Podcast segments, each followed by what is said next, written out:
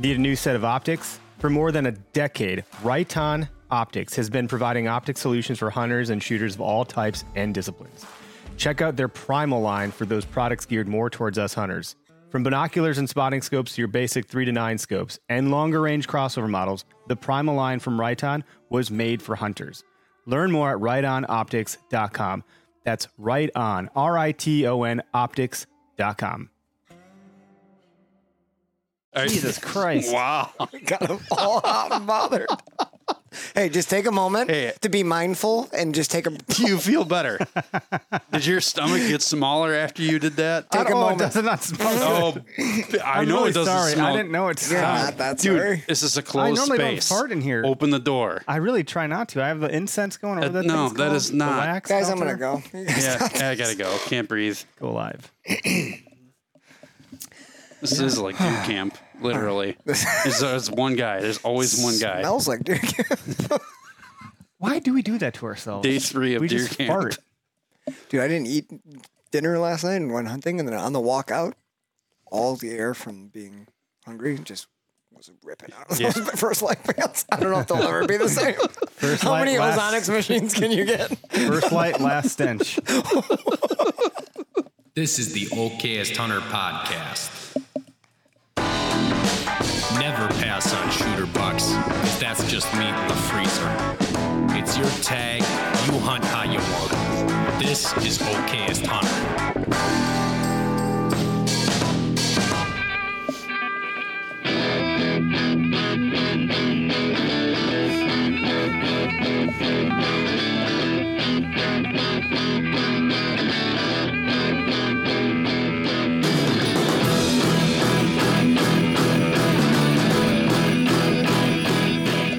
Back for another week of shenanigans here on the Okayest Hunter podcast, coming at you from Oconomowoc, Wisconsin.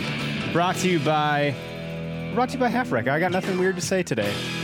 I feel you, bad. You, actually, I think you got it out I of your system. It, I said it with my, said it with my, maybe, you know, maybe, maybe you got it out of your system. I will find out. My guess is not. What are you guys holding there? What do you got? I don't know. This is a practice release mechanism. I'm practicing my working out that trigger finger. There you go. Season's here. No, these are from, uh, what, Brian? Good Sit? That's right. Yep. Good Sit. Thank you, Brian. Good Sit sent us some stuff for a Good Sit. Mm-hmm. Get Pretty. that trigger finger going. Yeah. I am, uh, so, I keep talking, so, okay. I am not going to do a good job tonight. My You're brain is not good Come today. On. This is going to be the most okayest podcast we've probably ever done. Anyway, half dash rack dot com. Use code O H P. It'll save you fifteen percent. Off of your purchase. Some fun things coming from those guys in the very near future from like us collaboratively. So nothing product related, just some fun internet stuff. I'm trying to be clear as to what I'm saying. And their new cooler that they have, the Meatlug, is giant. You've seen it. We've had it in here. It's very Didn't one large. of your kids crawl in it? I actually saw Knights of the Apex uh, put like a ozone jammer thing in there and zipped it up and put some clothes in there. He was using it as a way to like kill scent. Hmm. I was like, oh, that's, I would have not thought of that in a hundred years. That's kind of neat uh, little video, but it doesn't come with um, like a, a strap, like a shoulder strap. But I have some, but I have some half rack gun slings, and I'm like, I wonder if I can get a gun sling to hook from either side of that thing, because there are those little, what are those called? Those little brackets. The little notch on it. They yeah, with the hole them. for the clip. Mm-hmm. Was, what, that's a, is there a name for that clip? Because that's the same type of clip that's on our Latitude platform or um, saddles for the legs. Okay. I'm just looking the at you G clips. The G clip. Yes. The Not going to make any. The yeah, the gangster clip. I love those things, but I also hate them. I love them because they're easy to slide on. They're a nightmare to get back off. So it's usually I'm like at the bottom of the tree trying to leave, and I'm like, I'm not walking out with this thing wrapped around my you know what. I'm going to undo the G-clip. And I'm sitting there putzing around with it, bending over hitting on your my G thigh. Spot more than you're hitting the G-clip. Yeah, awkward, man. Anyway, so I'm going to see if I can get the half rack cooler to work with a gun sling. You're still working on that G-clip? Oh, yeah. oh, yeah. Oh, oh, almost got it. I got it. Oh, damn it. It's still stuck. We're back, everybody. So, yeah, I don't know. I think half rack has a lot to offer. We talk about their stuff quite a bit because they they choose to sponsor this whole entire thing. And that extends to the YouTube slash Carbon T V show. If you watch it, it says presented by Half Rec. And so if you don't know what that is, now, now you know. If you don't know, now you know, people. And I will say, if you haven't watched the show yet, I did a little push yesterday on social. Because I don't... We've gained a number of followers on social. So there's a lot of people that have never seen or heard from us in any context. They might not even know we have a podcast, for all I know. Or that we sell merch, or we have a, uh, a show. Check her out. out. Oh, it reminds me. I need to do the interviews tonight. Yes, we do. Yeah. Oh. Afterward. For this season's Good thing I said it. shit show. Yes, this season's shit show. We'll see how it goes. Uh, well, that's how it went. Mm-hmm. Maybe that's what this one will be called. That's how it went. I don't know. We don't have to always play off of that. It was just a fun, fun little get. I think it's actually confused people more than anything because I'm calling it the Okayest Hunter show, and they're like, "What? Like the podcast?" I'm like, "No, no, like the." Well, I can't call it a T V show, but I feel like I need to deem it that so people understand it's not the podcast. So I'm not as good of a marketer as I think I am because I totally shit the bed on the naming convention of this whole thing. I could have just called it "We'll see how it goes" and then just kept it as that. Season yeah. one, two, three, four. I don't know. I think you're all right. Maybe. No input? I, I don't know. It needs some more thinking, maybe. I don't know. No. All right, Greg. Then you are the man for the job. Oh, sir. no. uh, Spartan Forge will be on the show. You're a stinker. I'm a thinker pre- tonight. Yeah, thanks, buddy. I am. I'm pre-recording with Bill because I'm out next week, so no need to be here next week in the stinky studio.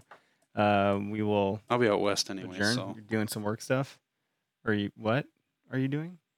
I'm running away. That's all you need to know. Yeah. Okay. It's my fault. See your shirt. Take me, me to the deer woods. woods. He's gone. How's your season going so far? The bow season opened up. We're gonna bring our guests on. Sorry, Corey. Just hang out there for a minute, buddy. We'll bring you in a minute. Season's open.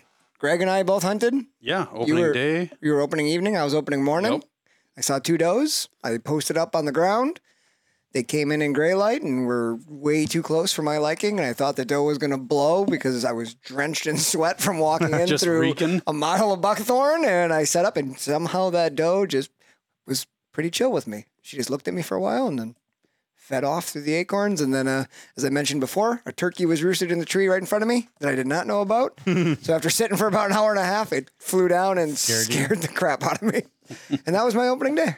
Oh, aside from... thinking I lost my quiver for about an hour and a half. You did lose it for an hour and a half. I did. Technically. Yep. I fell like off it. my bow. Uh, somehow I bent my bow quiver, like the mount. Yeah. Okay. It's like a little bit tweaked. My bow did fall out of a tree last year. Could have been that. But uh, my, could have been when it fell out of the freaking. Uh, could have been that. Could have been the, the midnight. At least could have been the midnight. The new gay art show. show my, place my room. I don't know. But uh, yeah, so I, gift, I looked down after doing some scouting and walking through some thick stuff and noticed the quiver was no longer attached to my bow. Is when the panic began to ensue. And figured it was in this really nasty little thick part, and it just, you know, grabbed on the right way and pulled it off, and I went back and looked and looked and looked and couldn't find it, and I ended up walking all the way back to where I hunted in the morning, couldn't find it, walked all the way back, did some more passes through the thick stuff, trying to remember exactly where I walked. And I had just given up and was walking back to my stand and my bow, and turns out it fell off about fifteen feet from where I stopped. It had just fallen in the grass in a way that when I walked back on the trail, it was pointing toward me, and then everything was foreshortened. I couldn't see it. And when I walked back, I was like, oh, there's that quiver I just walked one point two miles and spent an hour and a half looking for. Mm. Right there. That so, hurts. Okayest moments. We're living up to our name. Mm-hmm. Yeah. Cool. And How you, about you? You went out, right, Greg? Yeah, went out. Uh, had deer go right around me, like right downwind, never blew. They knew something was up. They had to have, because they hustled pretty quickly through the grass, and I just saw them through the willows in the grass. I could hear them crashing around, and I, there was more than one. I saw, like, the flicker of a tail, and I saw a little bit of brown. I don't know how many there were, but they made it across the ditch, and all of a sudden I saw the, the, the corn moving around. I'm like, oh, they're off in the corn already. I missed my opportunity. And then a little bit later, I had the little guy come through. I knew there'd be more because there's quite a few deer out there. And uh, through the cattails, I could hear, I thought I heard one sneeze. And all of a sudden, I hear a twig snap behind me, and I turn around and look, and right down the trail it came. Like, and the wind had shifted. That's the third time it shifted. It was out of the north, and it was blowing my stink right down that trail. I'm like, anything smells me, they're just going to go right around this whole island of stuff and probably blow and carry on and then just keep on going. I never heard any deer blow. They just quietly moved around me, except for that little guy. He right underneath me. It was in a willow tree. He liked the smell. Apparently. He likes Ooh. it. But I, but I did. Is that Greg? I snipped a few uh, willow branches off, and they had some green leaves. I mean, you saw the footage. It was right underneath me, six foot below me. I could have jumped on and taken it for a ride. And you'd have broke that deer's back. Probably. But how much were right there? Anyway, he continued to just eat all of the green leaves off the branches I had just trimmed like two hours before and just left lay at the bottom of the tree. So you were baiting. Apparently. So no, that's good to hear. Sounds like a good start. Yeah. Shots fired. Cool photos. Yeah. Really you know, cool. He, he fed there for about a half an hour and worked his way off because I could hear Mama in the cattails like breathing heavily, and I thought for sure she's gonna she's gonna blow eventually. She never did, and then he kind of wandered off through the cattails again and went back by Mama. Were you going to take a doe opening I night? was I was hoping to take one, yeah, to, to fulfill part of my obligation out there on that piece, but mm-hmm. uh, it didn't happen. No does taken. Nope. All right, well, we do have a guest with us today. Corey Smith, welcome to the show. I don't know why you decided to be here, but uh, here you are anyways. Best opening. Just cracked a beer. Mm-hmm. Well done, Corey. Well timed. Yes. Probably getting thirsty over there waiting for us. Sorry about that. So, uh, tell me where your name's trademarked. Is that legit or is that just visual? That's, um, well, I like to tell people it's legit, but it's really not. I just found like a, I just copy and pasted that thing in there to make me look more official than I am. It works. Because um, it does. I mean, I can trademark it, but I, I'm not going to because I'm a broke son of a bitch. But yeah. How old are, are you? Like, how broke son of a bitch old are you? I might. I'm gonna guess twenty-four, but I could be way off. You're off little. Oh, not too bad. twenty-eight. I'm twenty-two. Shit, I was, a young I was going the other direction. Yeah, you are youngin'. So what's it? What's it like being? I'm just gonna. We're just gonna dive into some all sorts of shit. What's it like being twenty-two? So that's not what I mean. That's not what I mean. Really? I mean, what's it like being twenty-two? Like you grew up with with like a, it's cool. You've been it's te- cool. I remember. It's really cool, man. I'll tell you what, when I was twenty-two, I was a shit show. But we didn't have half this stuff. I don't think Facebook even came out until like I, it was MySpace, and that was. Uh, That's because we I was were born in the nineteen hundreds. Right. Yeah, you're old, dude. I know. Holy I know. Shit. I'm thirty-seven, so it's. Disgusting to say that out loud, but here we are. Greg's older than me, so f- you, Greg. It's fine. You old man. Love you, Dad. Old, old balls. Old. So, but I asked that question to be like, so I got the title of uh, the TikTok side of hunting, and, and you have a profile over there. That's how I came to know you. And uh, there's a few nights where I'm hanging out with you young bucks on TikTok, and y'all are drinking and having a good time, and I'm like working, and I'm just turning this thing on to be like, what are these guys doing? And they're probably like, oh, here comes Grandpa, Grandpa Eric with the Okayest Hunter crashing our party. But to that end, you've grown up with social media. It's omnipresent since the day you like could probably walk. It's not been that way for us, old fuckers. Yeah, pretty much. So it's different. Like, I'm curious to hear from your perspective then, because there's an alternate alternative perspective I could hear about all the time from like my dad and people our age and so forth. So like, I, I really didn't like get on social media or like pay attention to it until I was like fourteen. So that was eight years ago or something like that. I can't do math, but uh, I had a Facebook account when I was like eight, and I played Farmville with like my parents' fifty year old friends and shit. But uh, it's always just been a, been like an everyday thing. Every time I wake up in the morning, you, you check your notifications and stuff, and it's kind of drawn out now, but like, that's just part of life in today's day and age. I guess it's weird. Man, I didn't get my first cell phone, which is a prepaid Nokia, until I was like seventeen. I was in college when I got my first prepaid. And and I didn't get on the social media, so like Facebook, and I was probably, I think I was like twenty-two or something, and I was like, holy shit, we can invite people to our parties with this. I was like, guys, we can make an event, which became a different problem because then cops started figuring out that you could do events, and you know, that didn't go so great over time, but... Um, you know what we part of our the Okayest Hunter mission is to eradicate, and then we're never going to fully solve the problem, but we try to like mitigate, you know, hunter bashing, hunter shaming, and you'd think that would come from like the non-hunting community or the antis, but by and large, it comes from other hunters typically. Like, you know, you should have passed on that deer. How dare you shoot that thing? That was my buck. I had it on the trail cam first, or you know, whatever. All the stuff we've heard it, But I didn't learn about that until four years ago. Like, you've probably been seeing that kind of stuff your whole life is the kind of point I'm making. So your perspective on it's got to be quite different, or that, or you're just more thick-skinned and used to it. I, I don't really know. And I'm using you as a spokesperson for all young people right now. If you didn't big platform, pick up on Corey. That. Yeah. Hope you got big shoulders because it's a pretty heavy load. I don't. I just, it's just the usual, like you scroll through every day, you're going to see it. And I've seen it for most of my conscious adult life. So I'm just used to it, you know, uh, of course, like seeing it all the time, you're going to get used to it, but I don't, it's not cool. Like I, I posted a video of a, an eight point I shot in New York this past year during rifle season. And I mean, everyone's like, oh, you should have passed that. Why'd you hike three miles deep to shoot a hundred inch eight point? And I was like, well, it was the first buck with my dad's old gun. So it was cool. And then I just told him to fuck off. I don't know if I'm allowed to say that. Yeah. Yeah. You can say stuff. You can swear. I, I think I've already dropped two F-bombs. It's a good point, though. Yeah. Well, yeah. That's, uh, see, I get all, I get all, what do they call it, triggered. And then I got to, like, cool myself off a little bit. And I got to take a walk around the block before I get a response out there because I'm trying to, you know. I, one of the, the Stoic quotes I've read somewhere along the way, and I don't know if it was Aurelius or Seneca or knows which one it was, but it was, like, if you want to, like, get get even with someone or get back at them, the best way to do that is just be a better be better than them.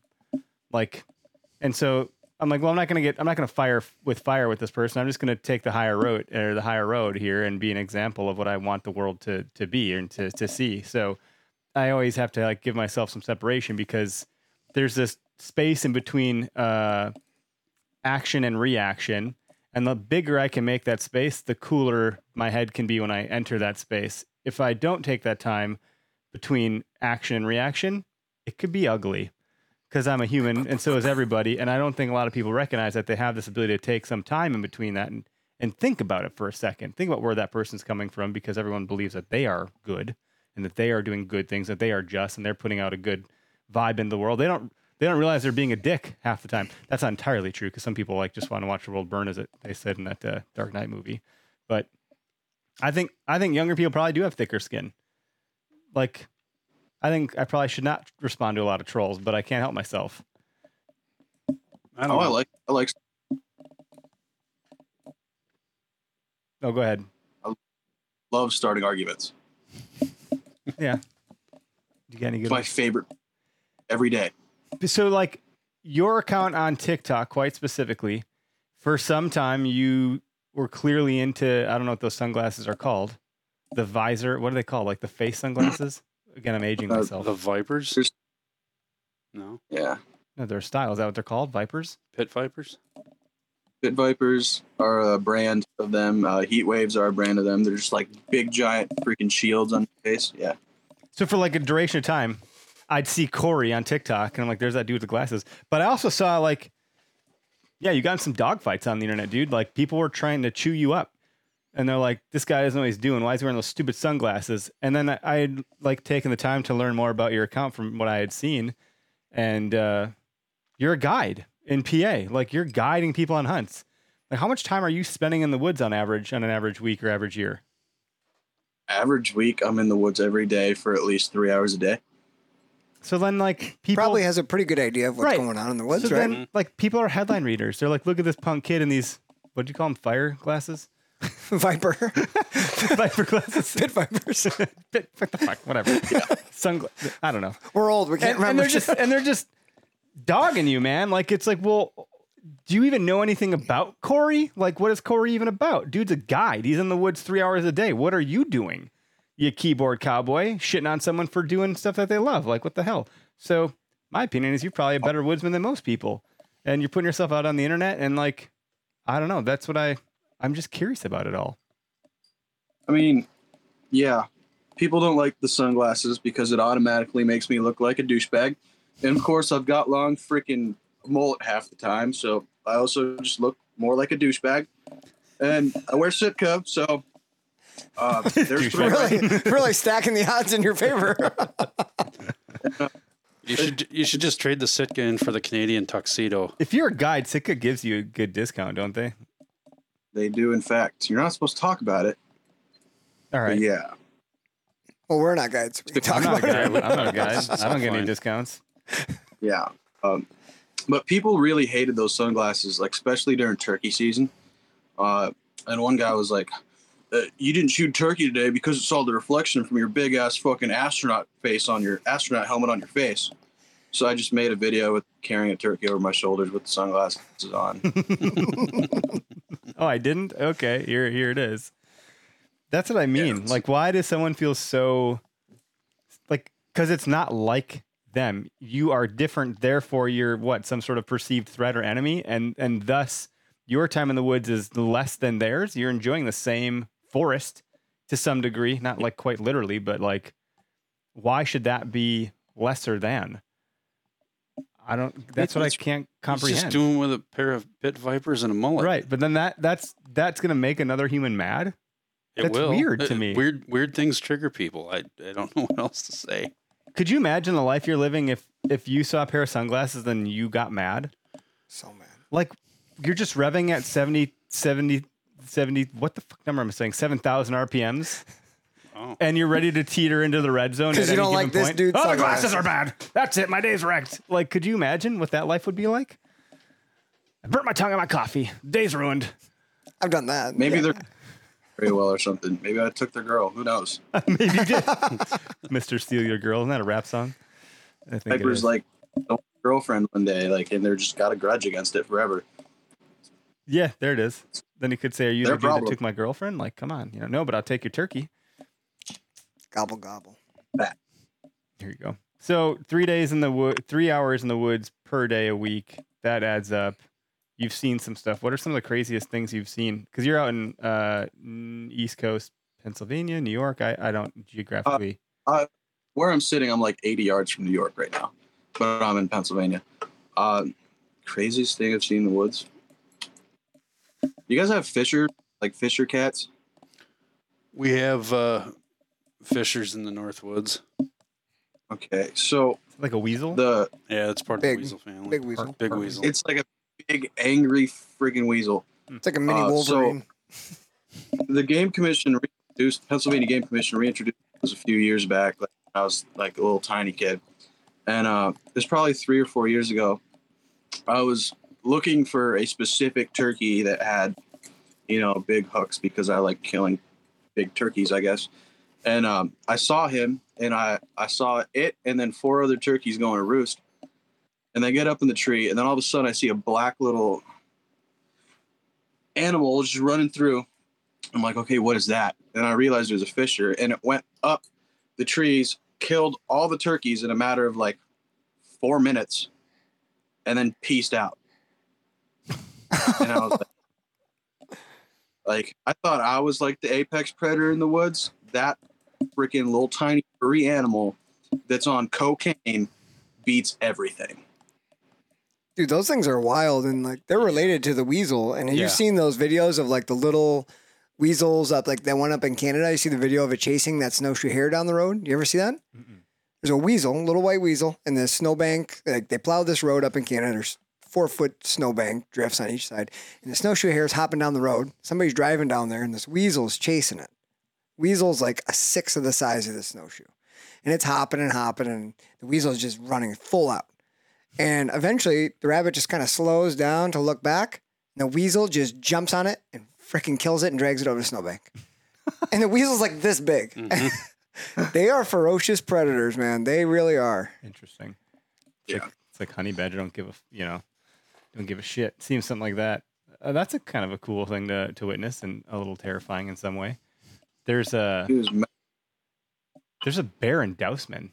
It's been there all summer. How do you know? Did someone it's, send you footage? Dude, it's it's been on I got the that news. Footage. No, no, right. However. But it's been between Dousman. It's been between Rome Pond. Yep. It was out my way for a little while, and it's worked its way over. So this is why it's interesting. That was a video that was shared with me by someone who was whitetail hunting this weekend. Cool. In the marsh of, uh, and I'm assiding us here, Corey, but in, in, the, in Rome Pond. Like yep. Probably where Infall does his workshops, I'm guessing.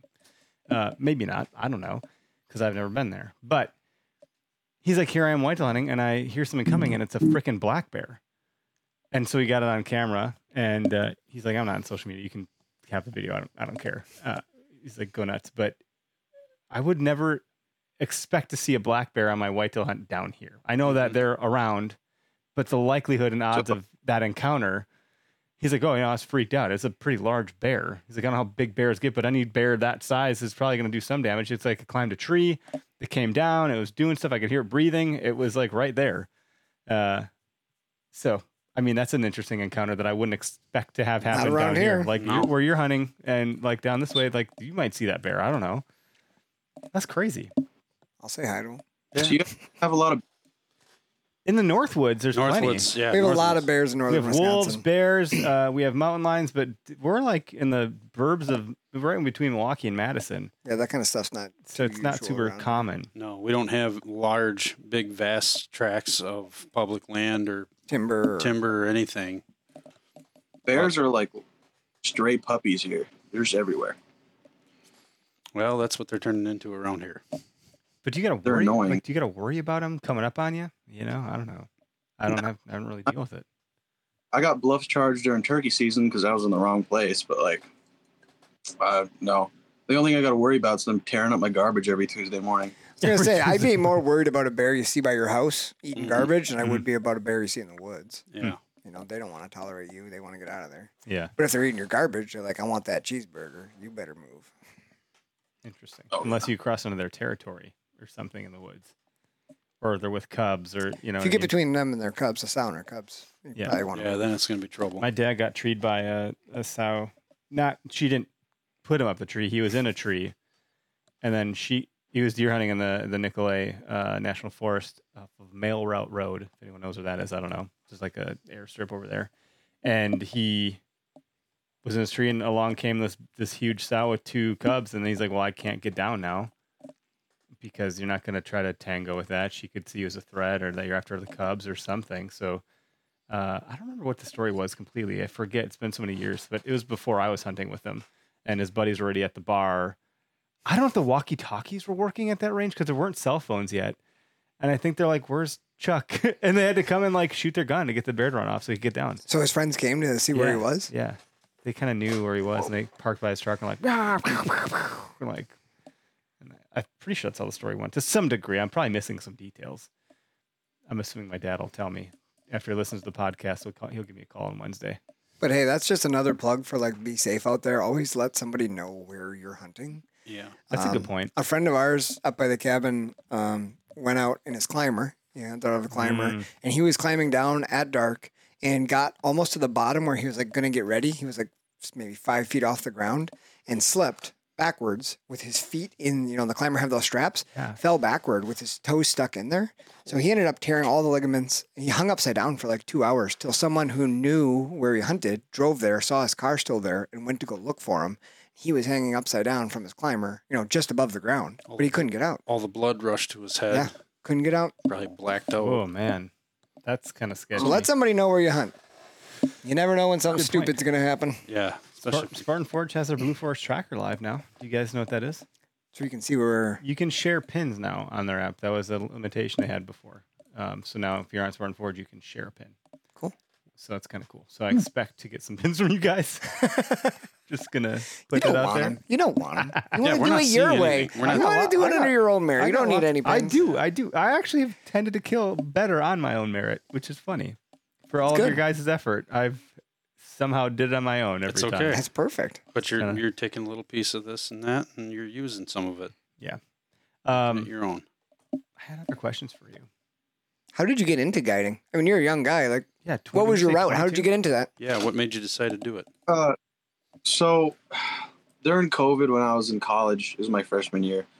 I got stuck in New Mexico, and it was right on the San Juan River, and uh, the lodge that my buddy worked for was short on fly fishing guides, and I'd, I'd grown up fly fishing. So they just hired me on, and I just realized I really enjoyed uh, taking people to enjoy the outdoors and, and being able to see people do their first, like uh, catch their first fish on a fly rod, or kill their first turkey, or, or see their first forty pack of geese dumping into a cornfield, you know, uh, especially kids, like seeing the smile on a kid's face after they just did something for the first time outdoors related. uh, just it really like pulls on my heartstrings to be able to be able to, to be able to be a part of someone's like forever memories, you know, like when they're seventy years old and be like, I caught my first fish with this tan kid with a mullet. I I goose hunted for the first time with this kid. I you know, I tur- I shot my first turkey with a random kid from Pennsylvania, and it, yeah, I just I like being a part of people's experiences.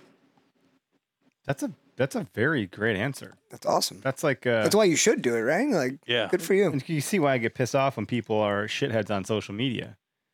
People are reading headlines insofar as they're watching a ten second clip and making a judgment based off of that. And uh, I think that's not very nice. So I get bothered by it when I hear this other, you know, version of this this dude that's like doing things that are playing on his heartstrings. That's pretty awesome, man. And when you put in the kind of time you put in, I imagine you're doing a good job guiding. Like guiding, there's a to to Derek's point about like being safe. I should I always forget to do this. There's um. There's a level of responsibility you carry as a guide.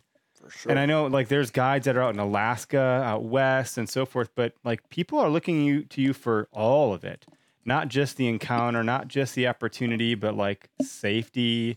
Um, like you, yep.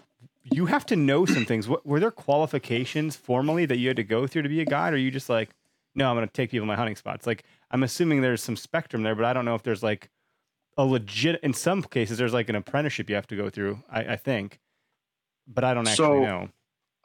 In Pennsylvania, you don't you don't need a license or anything to guide for anything except for elk.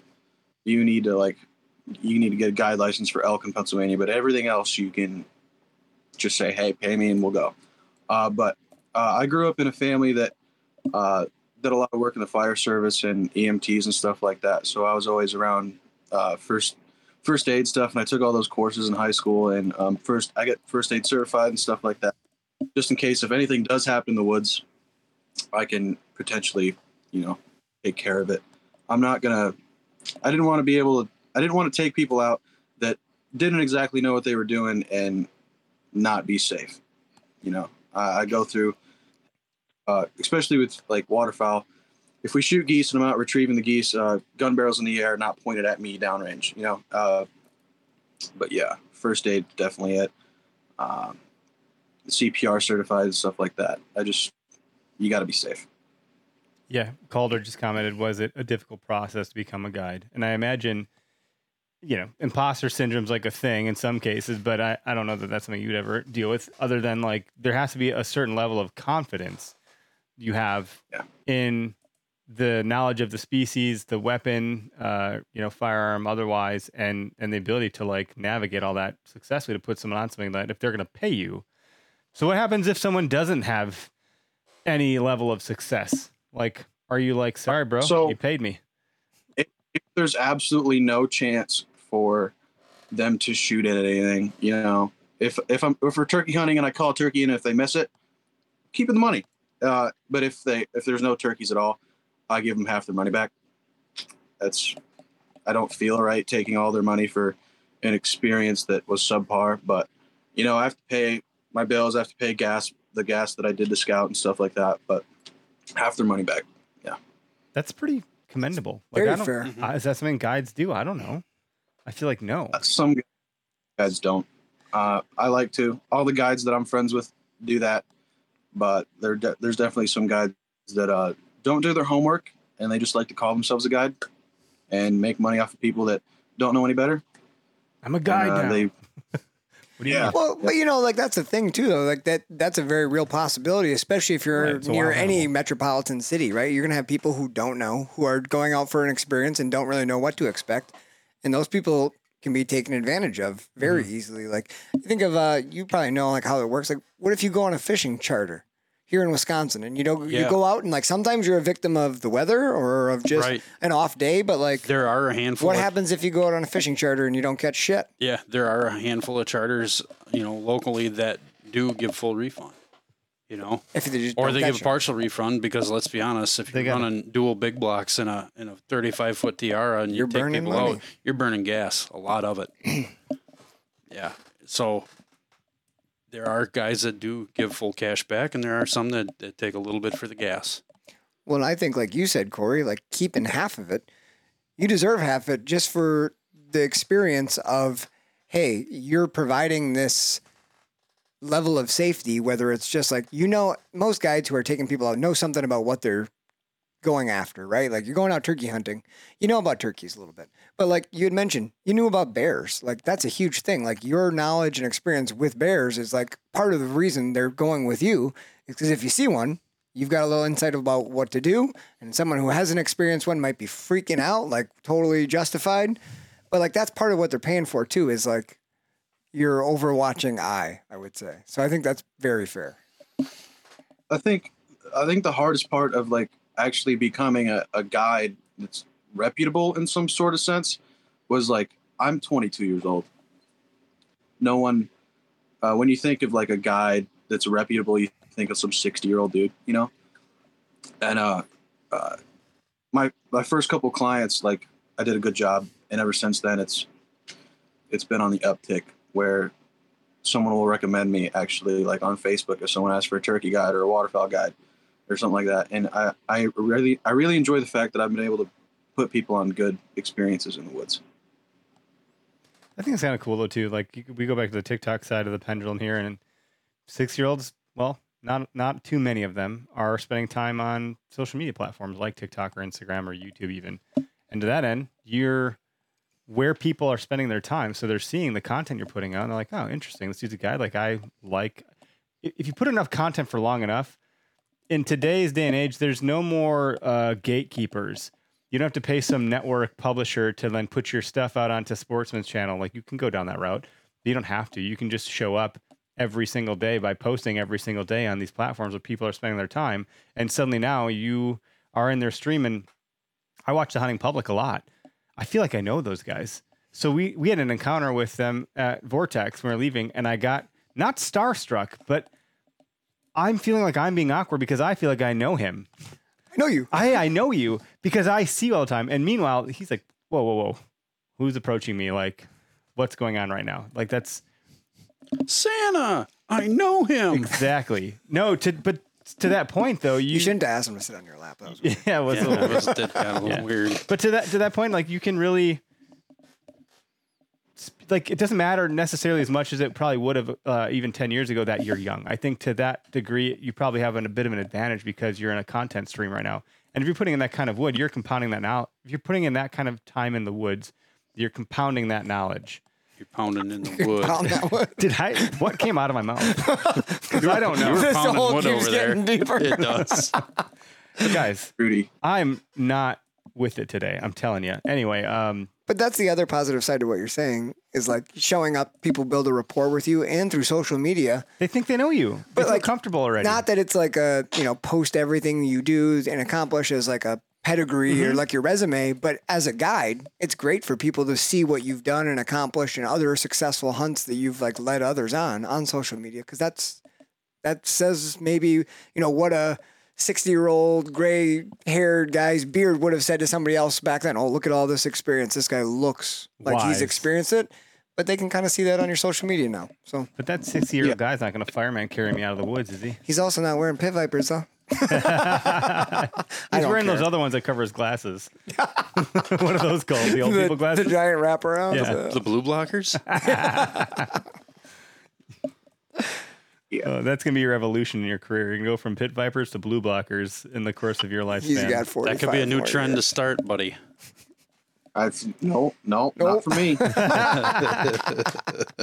No, you got to get... really wait and hop on the train, but it ain't being started by me. Your heart's in the right spot. You got a good kind of disposition towards the world, and I think it's pretty cool. Um, how many? I know you're not a whitetail guide. Have you done whitetail guided hunts? Because I want to switch gears into whitetail. And do you hunt whitetail? So I know I think I asked you like three questions there. I do hunt whitetails. Uh, I I got a pretty sizable wall of whitetails. I just don't find as much enjoyment in it anymore compared to how I used to when I was a kid. But yeah, I've, I've done, I think, five guided whitetail hunts just for people that, uh, like family friends that come up from different parts of the country and stuff. But I've never, never taken money for a, a guided whitetail hunt. It's just pro bono. Pro bono. Now you're speaking Eric's language. Should have been a lawyer. Watch too much Suits. My wife loves that show. Too. I love that show. I love all the lawyer shows. Here, I'm kind of weird. Here's but the one. Look at that. Look at that. What do you got there? one thirty-nine on a New York skull cap because it's not big enough. Hmm. That's a beauty, man. Public. So talk about, you're on this, you're like eighty yards from New York in P A. Uh, help me understand where you're at. And are you hunting both states? And what, like, you got to be close to Steve Shirk. He's the big I, guy. There. Sorry, Derek has a question, I think. I just, before that, that's a great question. But there was a pretty interesting little chip out of the uh, G three. I was wondering if there's a good story with that. How the hell? Yeah, I saw it too. The guy that was that on a gun. Well, yeah, drive? What's the story, Corey? Yeah, Corey. Yeah, yeah, there it is. That, there it is. That looks like a thirty caliber bullet. I think bullet. I know what that looks like. Let's hear the story. Yeah. Uh, so I shot it like that. Uh, there was word about, I shot this when I was like fifteen or something, or sixteen, I don't know. There was word about a pretty sizable buck, like on my road, but in New York. And uh, one night I heard a loud pew, and uh, you know, it was two a.m. You hear a gunshot. Uh, so I immediately assumed that this deer was dead. Uh, three days later, uh, I'm archery hunting, and this deer walks by, and I shoot it. And I was like, cool. And I walk up, and that little hole is right there. No shit. Oh, man. That's pretty wild. Yeah, somebody was trying to head shoot that sucker or something. And yeah. He, he was moving around a little too much, and they, they couldn't uh, couldn't seal the deal. That's really cool. Yeah. Yeah, right. You're just looking at, you gotta just look at it, admire it. Like I, that, that pause, that stare. Yeah, we. That is like a collective response from the entire whitetail community. You know, often I'll just get distracted looking at this deer on that work, like or that one. I'm just like, oh yeah. I don't know what it is about these things. It's like some guys are car guys and they'll just stand over an engine with the hood cracked open for hours drinking beer, like uh, King of the Hill. But that's us with deer. I can't, I don't give a shit about what's under the hood of a car. I really don't care. It's not my jam. I can appreciate a nice, you know, uh, engine or something if it's got a rowdy enough uh, cam maybe, but it ain't the same for me. Well, I got a T V upstairs and I got a T V downstairs. The one upstairs is closer. But if I'm ever watching a show alone, I'm going downstairs so I can look at the deer. Yeah. Every time. Yeah. Yeah. You got a good basement. Sorry. Who now brought you can, up Steve? Yeah, you can fire away. Yeah, no, I just did because I, I was thinking about like, you know, guiding whitetail. So you don't officially do that, or it's like pro bono. You don't take money for it, but you're a whitetail hunter to some degree. And uh, I know Steve Shirk's out that way. So I'm just trying to understand geographically where you're at. I don't know Steve. I know him through Spartan Forge because he's on their, their, I think he's on their pro staff in some capacity. I mean, Spartan Forge has like the most dream team pro staff of all of the whitetail world, if you ask me. And I, yeah. Someone else could argue that if they wanted to, but like, good luck. Uh, go to their website and take a look. Um, but Bill knows Steve, and Steve has perceivably like, I, how many trail cams do you think he runs, guys? And so when I say that, I ask it because to be a whitetail guide, you got to have a lot of good intel. I believe it's over one hundred. I just listened to an episode of him. Close to two hundred, I yeah. think. Yeah, I think he's yeah. over one fifty now. Yeah. Oh, uh, God. Steve Shirk lives fifteen minutes away from me. Cool. cool. So you guys are like, uh, could you guys be bud? You're pretty young. So maybe he like doesn't so, hang out with you because of your weird glasses. I don't know. one of the, one, like one of my best friends, uh, and uh, I've I've hunted a lot of places where Steve also hunts for turkeys and deer and whatnot. But uh, yeah, one of his cousins is one of my best friends, and uh, that I've never like had a conversation with the man longer than five minutes, but in that five minutes he unloaded so much knowledge about deer hunting that I was just taking it back and how deer work and function in the big woods of Pennsylvania. And it's like, whoa, like I I didn't think you could break it down into that much of a science, but he's got it down pat. Yeah, I think that's pretty unique about Steve. Makes him pretty hireable.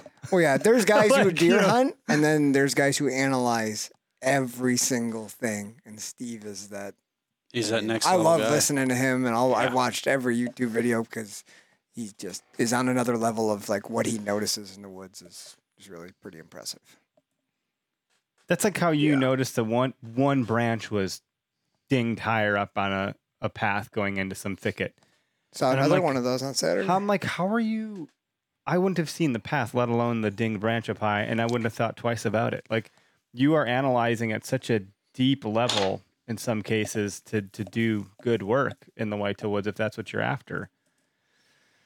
I'm just having a good time. I, gotta, I don't know. Cheers to that. I, I I'll look at the obvious sign and make some inferences and like put myself in a halfway decent position, because to me, like, I'd say I you know we we promote never pass, and I mean that in the sense of never pass what makes you happy. So to each his own. Like, it's hunt your own hunt. I don't care what you're gonna do, and and. I'll be damned if you're going to tell me the whitetail herd is going to be decimated by people shooting spikes. Like, I just think that's not accurate, or low tags wouldn't exist. And uh, that's all different based on C W D, not C W D, different parts of the country, so on and so forth. And then I think hunters, bashing other hunters can do more detriment faster than the herd can be decimated to ruin our way of life. Now, I don't know what the hell I was going to say. Oh, yeah, my my base, I think, I actually think I might have a, a standard. I think it might be like one ten. I don't know what that means. That's what a good that? standard. I don't know what that is. That's probably one ten, right? No. What is that? Less than that? It's probably one hundred. one hundred? one hundred? Well, then one hundred. There you go. My my standard's about one hundred. one hundred Triple digits are great. And I think I think uh, I'm going on record saying that. Like, is Eric Clark going to shoot a spike? I probably won't. What's happening? But I, but maybe I will. It's happening. But maybe I will. It's happening. Did you just set an inch-based goal of your deer season? But I can't count. So it's, like, it's just outside Pope and Young. It's attainable. But like, I'm not going to get this deer again. That's, that's you don't know that. So the the hunter guys, the the We Are Hunter podcast, H U N T R, they yep. are uh, they are all over the internet. They've done an excellent job with their S E O on their YouTube, and they put out great content. They are just chopping the shit up like crazy. Um, I had that a post today, but like the the relative nature and subjectivity of that was a giant. Oh, yeah. And, you know, when I was fourteen, that was a giant. Mm-hmm. I'm thirty-seven. That is a giant. Now, I know there are bigger deer that would be a giant. So, like, everyone's version of that is different, as they were saying. And I just find that to be fascinating. That I was like, ah, I think, yeah, if I saw a deer, like the little one you had under you, Greg, I'm not shooting that. No. It had spots on it. My kids, my, my son is like, well, Dad, you can't shoot the babies or the mamas, right? I was like, oh, yeah, we're shooting the mamas.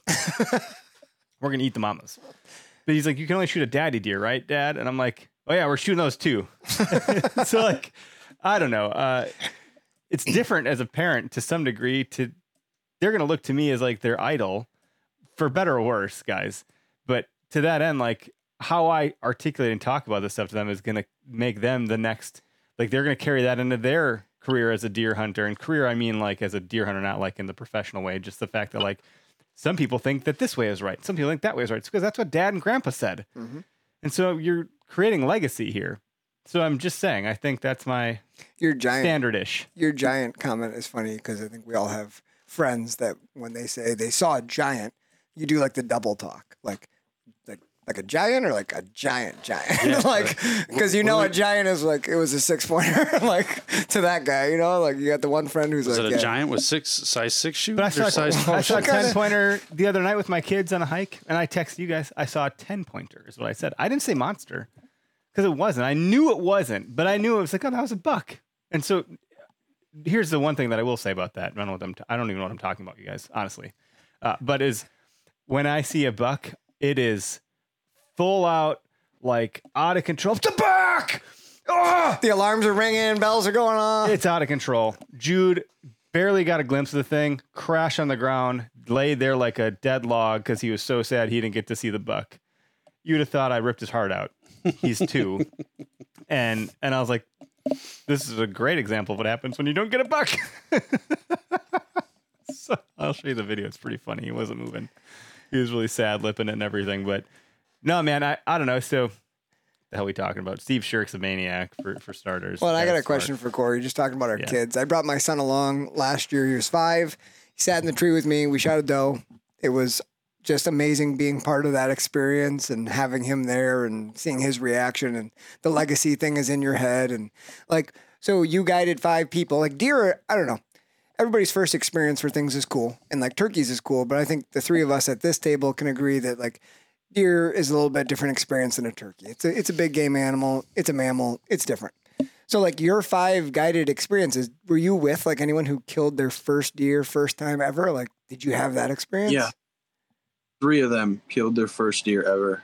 That's and uh, awesome. it, it was like I was seven years old again and killed my first deer. Yeah, it's probably better. Like it was, I mean, the whole tree, the, their tree stands were shaking. I'm sitting there shaking with them. Like it's, it's awesome. And there's no other way word to describe that other than it's fucking cool to be able to see that and how people react. Cause when you shoot your first deer, you can't see how you're reacting. You know? That's a good like, point. You may have memories of it. You may think you know what it was, but you don't see how you're reacting. And then be able to see other people and how they react to it. It's, it's awesome. Yeah. One person shot their first buck and it was one hundred forty inch eight point. Wow. Damn. That's and tough to beat after that. Oh, that's cool. They, and then I was like, listen, I've lived in Pennsylvania all my life. I've got one buck that's in one hundred forty inches in Pennsylvania. Yeah. So congratulations. Yeah. Yeah. Do you understand what you just did? Good for you. That's yeah. amazing. They're like, well, I don't know. You guided me. Like, that's what I'd say. That's really cool. I didn't do shit. It's like the turkey I shot. I didn't do a damn thing. Greg did all the work. All I had to do was pull the trigger. So I put you on the spot. Matt did the, the calling. Yeah, it was did beautiful. A phenomenal calling. And Keegan was the, the trigger man on the on the camera. Yeah. It's fun to have a guided hunt experience. I, I think there's some do you do you so this is a um, I think something guides deal with. Do you because you're putting in so much work. I mean, we're talking you said three days uh, or three hours a day every week. That adds up. Do you ever have any And I don't know, I wouldn't because I just operate differently. But like some guys, I imagine like in the fishing realm too, like you could hire a guide and then try to like recreate that yourself or you use that spot or that intel. Do you have any concern with people that are like hiring you and then, well, now they're going to go to the spot you took them to? It really depends. Uh, for waterfowl, I don't have a, I don't have an issue with that. They're, they're not going to encroach on my spots. Got those locked down. For turkeys, that's when I get a little, you know, worried about it. Like if I see their phone pop up and Spartan Forge or Onyx is on their screen. Right. Drop, right. Dropping pins. Hey, hey, what yeah. are you doing over there, buddy? No, no. Yeah, I'm not too, like, they can do whatever. I mean, at the end of the day, if they want to hunt a spot I took them to that's public land, they can do it. All they have to do is be able to hunt better than me, and they'll have success. That's fair.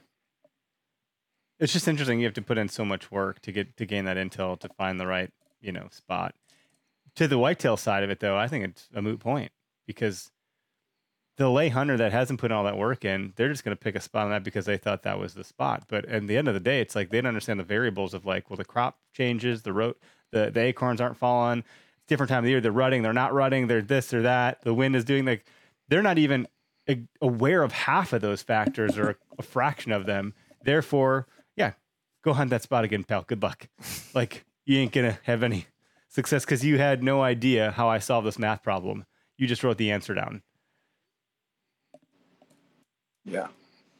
That's that, yeah. That's a super interesting point. And I think about that all the time. Like when I'm out in the woods, just scouting, it's just like how everybody sees the same piece of woods so differently.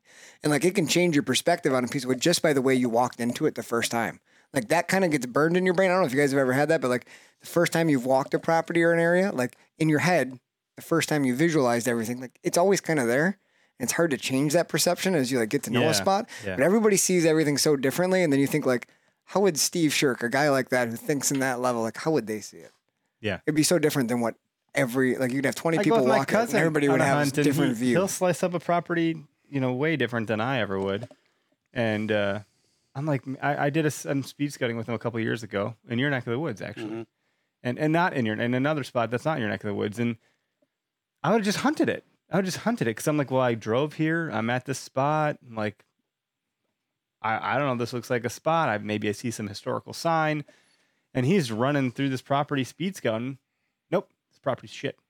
And it, it, not entirely, but he's like, right now it is. Maybe it'll be good later, but now it is not.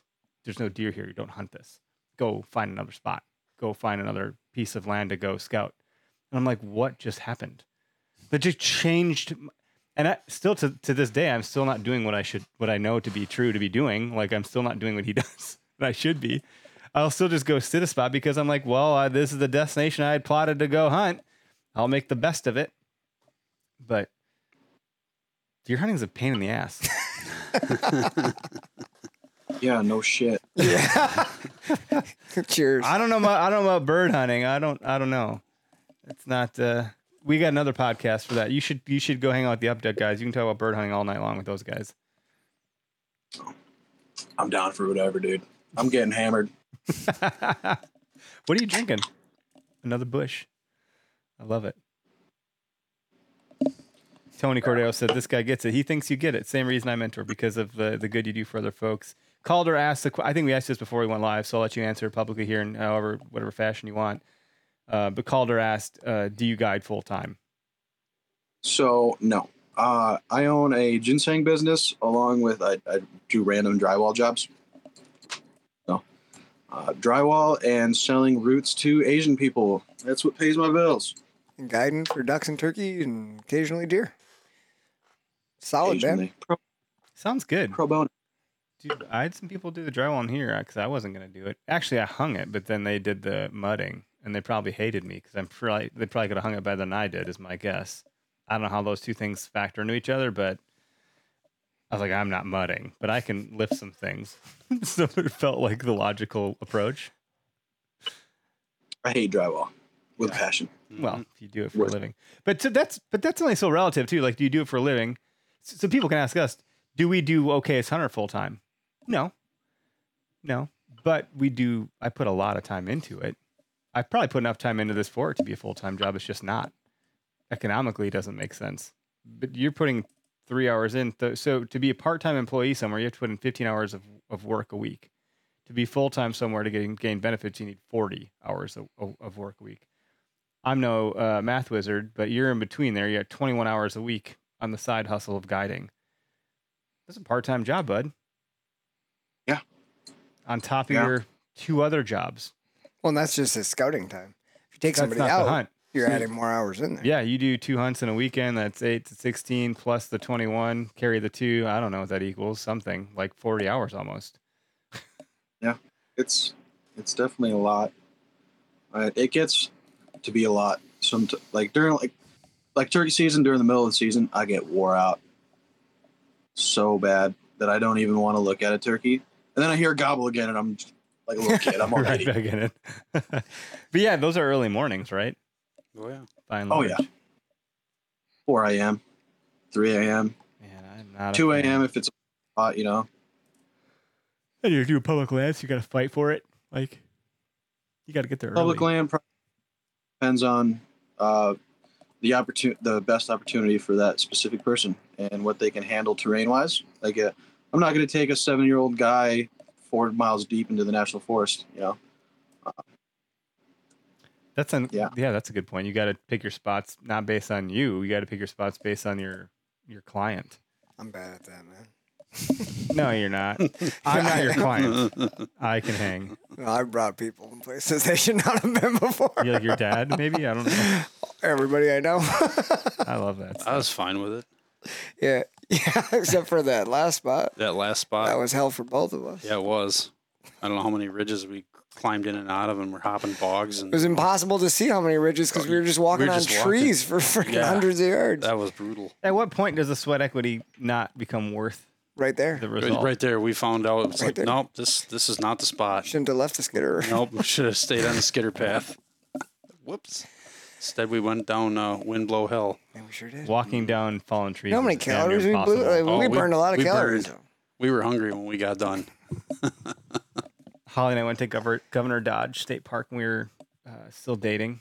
And it was after a tornado had passed through. Like the The government, I think Scott Walker at the time was just leaving when we got there with all his black S U Vs because they were trying to assess the damage to ter- determine how much funding the state was going to provide to the state park.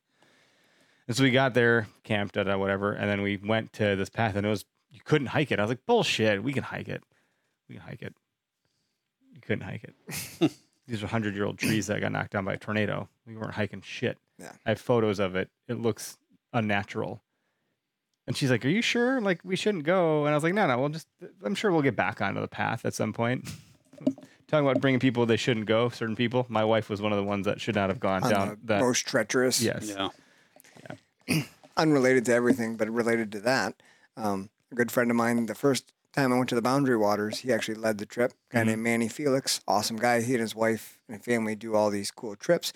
They went up to Quetico, which is like the Canadian version yep, of the yep, Boundary yep, Waters. Yep. And he and his wife, who do all this cool outdoor stuff, they planned like a fifteen or sixteen day, like through all these lakes. He mapped oh. it all out.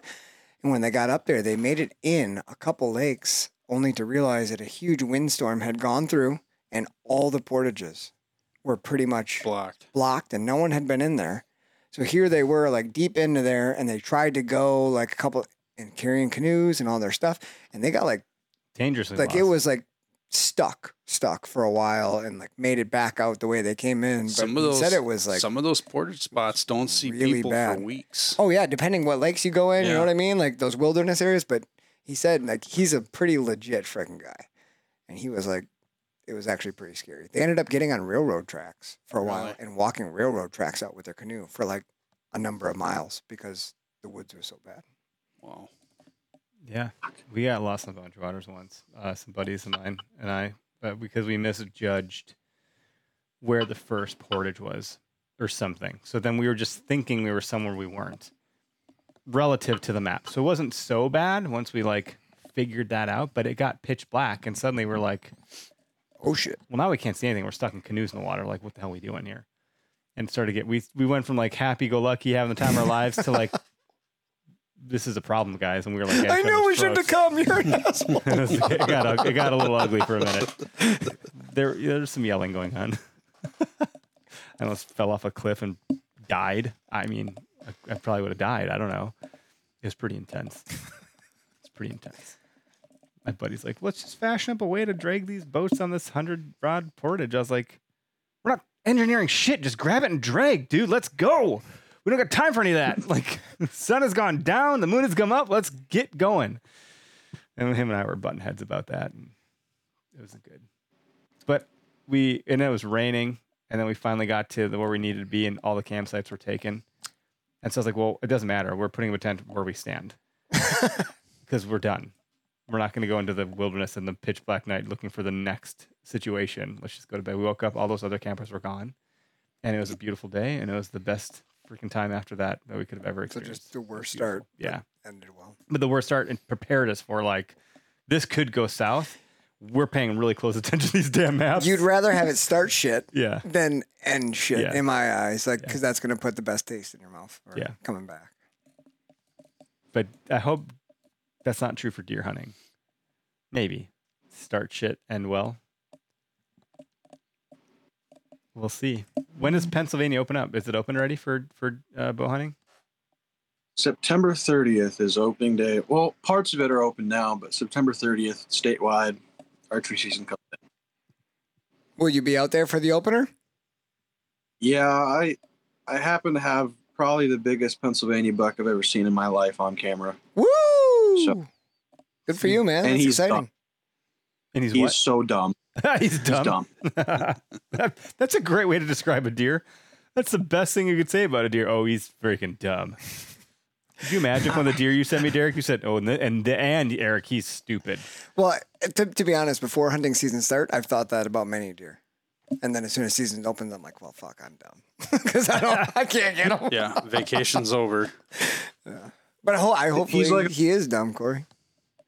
He's like a one hundred eighty inch typical buck, uh, but he's following the same exact pattern as a buck in two thousand fifteen that I killed on opening day. I had an east wind, and that's what I needed, and he died. Same exact pattern, lives in the exact same place, follows the exact same route, goes in the exact same field, same spot, uh, and he's he just happens to be fifty inches bigger than the buck from two thousand fifteen. So. Sounds like an upgrade. Dude, if you kill that deer, you gotta send us a picture. Oh yeah. No, we're gonna get yeah, your ass on the podcast. Yeah, Tell you're us coming back. Sick. I cannot wait for September thirtieth. First east wind I get, I'll be hunting, and uh, hopefully it works out just like it did last time. Cool. That's really cool. That's cool. Well, uh, yeah, I know you can't post it on TikTok, so that's why I'm asking you to send us the photo. because I won't know if it happens or not, because TikTok will shut you down if you post something like that. Instagram. Yeah, there you go. Yeah. Everyone on TikTok's like, oh, do you even hunt? I'm like, do you know what platform we're on, bro? Like, no, I guess I don't. I can't post that shit here. Come on, you know this. As we're live on TikTok right now. I can't see what's going on over there, but there's some comments. There's and, always comments like, never see you shoot anything. I'm like, we're on freaking TikTok, bro. Like, I also can't run a camera to save my life in the in the woods. Like, someone oh, yeah, the other day was like, you're going to run cameras? I'm like, yeah, bro, I can't even kill a deer. Okay, like, let's focus on one thing at a time here.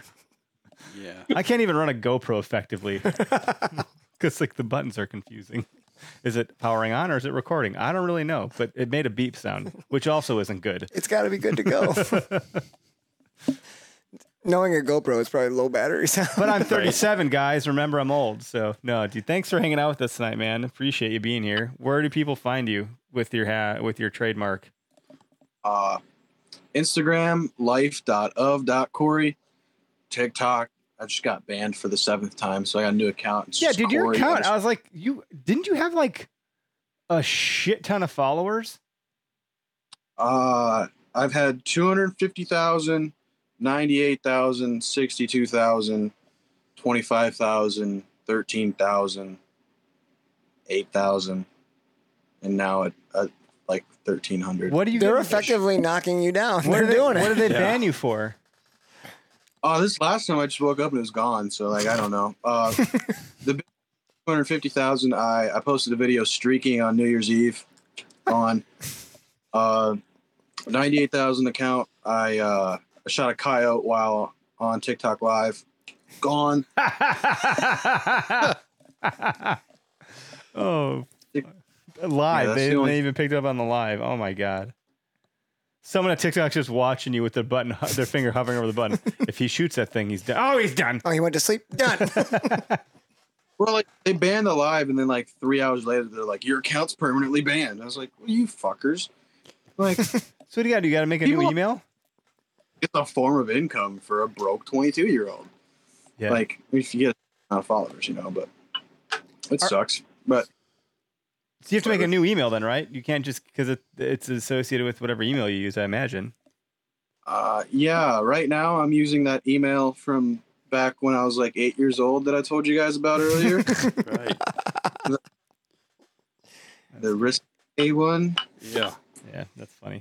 Yeah, because I noticed, I was like, man, I feel like.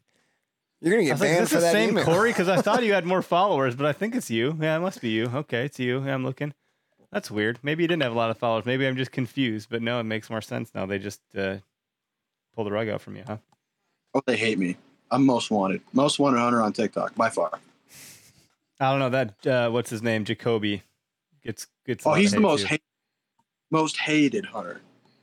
TikTok actively hunts my ass. Every three months, I'm gone. Man. Well, good to, good to see her on Instagram. So, and it's Corey, C O R R E, not with a Y. Yeah, it's all sorts of fucked up. Uh, don't ask me. I didn't. Yeah, I'm not gonna. Parents do what parents do. I'm sure one day my daughter asked me why I gave her a boy name. So, I gotta live with that. Mm-hmm. I thought it sounded cool. Better than a boy named Sue. I this guess is so. True. Yeah, maybe. Oh, do you do? Guys, oh boy. All right, guys. Well, uh, thanks for hanging out with us, Corey. We'll keep you on for a second here. We're going to end the live broadcast. Everyone that tuned in, thanks a bunch. Uh, tune in live next week. We'll have Bill Thompson with Spartan Forge on, although it'll be pre-recorded because I'm out for work, so I got to go do some stuff. So been trying to manage my schedule effectively and not miss a beat on the podcast. So thanks, everybody, for hanging in there with us. Adios.